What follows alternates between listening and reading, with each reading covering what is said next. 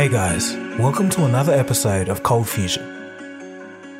In this episode, we'll take a look at six situations where the leaders of companies scoffed at ideas that would later be fundamental technologies.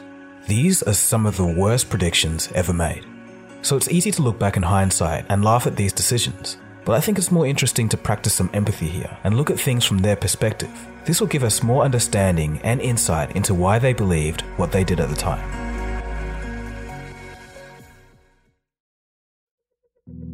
Number 6. Western Union's president laughs at the telephone. The year is 1876, and at this time, the telegraph was cutting edge communication, countless times faster and more reliable than the horse and pony. It was truly the future. In 1876, William Orton, who was president of Western Union, which had a monopoly on the telegraph, was offered the patent for a new invention the telephone. The asking price for the patent was $100,000, or about $2 million in today's currency. He considered the whole idea to be ridiculous, he wrote directly to Alexander Graham Bell saying, After careful consideration of your invention, while it is a very interesting novelty, we have come to the conclusion that it has no commercial possibilities.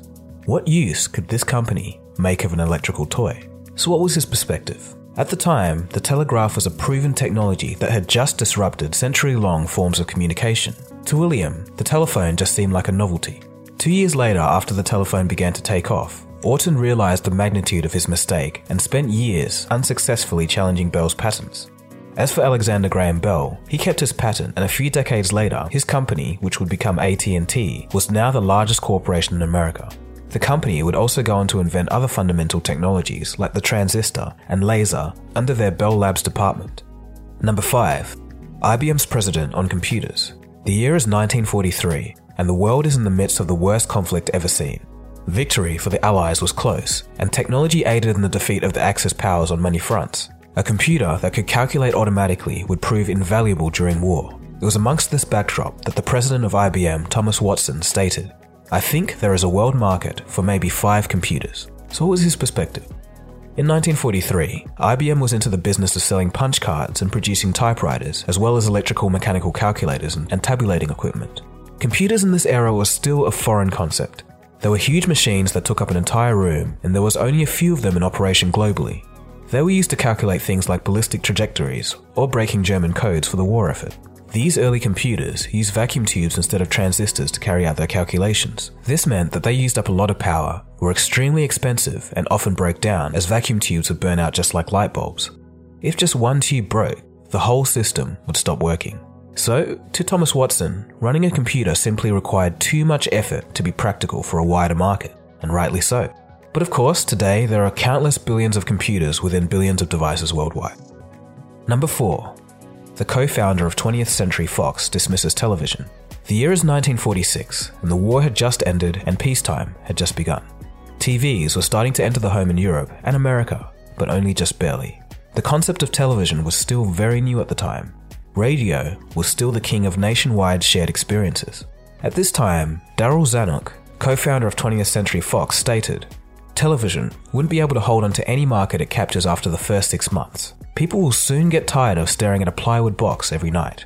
So, the reasoning. At the time, 20th Century Fox was in the business of film, and what a huge business it was.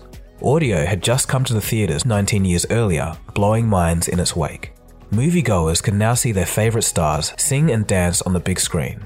Cinema became a quintessential social experience. A big screen, comfortable seats, food and snacks, friends, a date, or family by your side. How could a tiny wooden box compete with such a full experience? But as it turned out, people really valued watching content in the comfort of their own home, and the variety of programs that came out of television couldn't have been easily predicted. Number 3. Steve Ballmer, CEO of Microsoft, dismisses Google. Ladies and gentlemen, Steve Ballmer!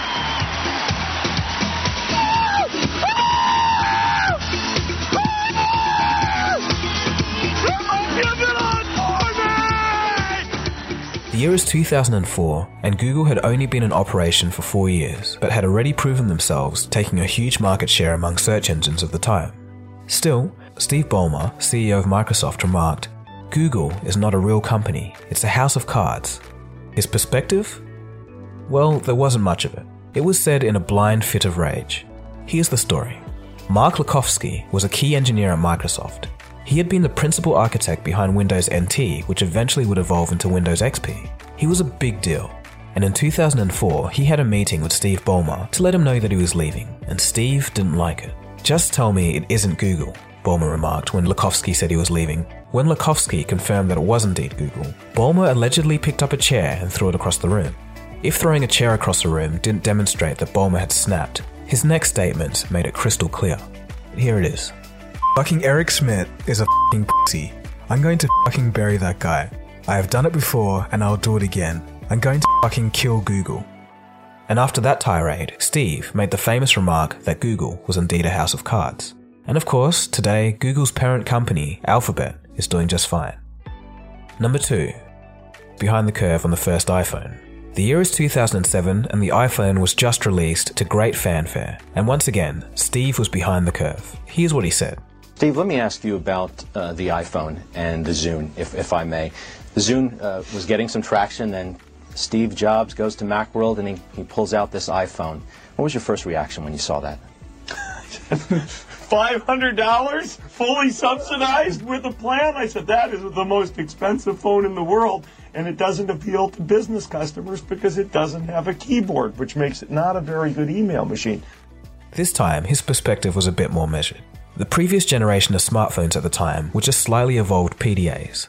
They were mostly aimed at business users who demanded capabilities that facilitated mobile productivity. This resulted in the merger of mobile communication, like calling and email, being balanced with other functions such as scheduling and spreadsheet apps as a central core experience. All of these functions required a full keyboard. Touchscreens just weren't up to the job.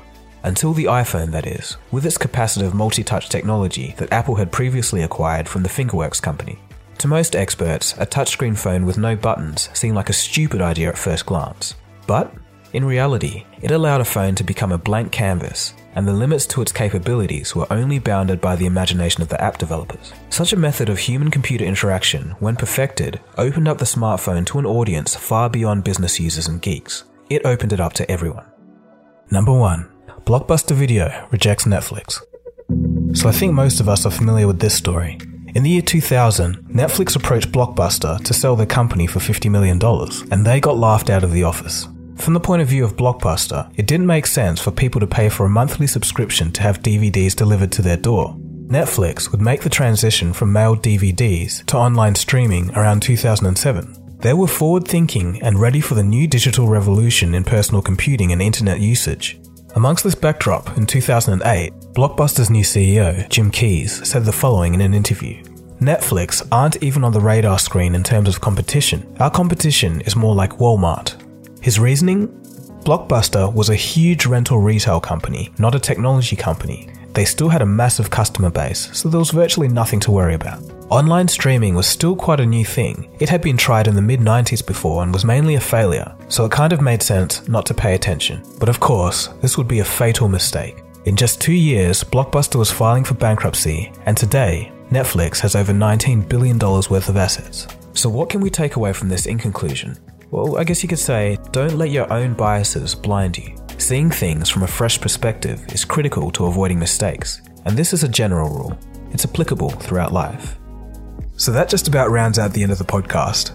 If you've enjoyed this episode of Cold Fusion, please head over to Apple Podcasts, subscribe, and leave a review. For those of you who have Android phones, you can listen and subscribe to Cold Fusion on Google Podcasts and Spotify.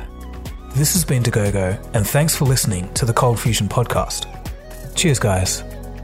Have a good one. Cold Fusion. It's new thinking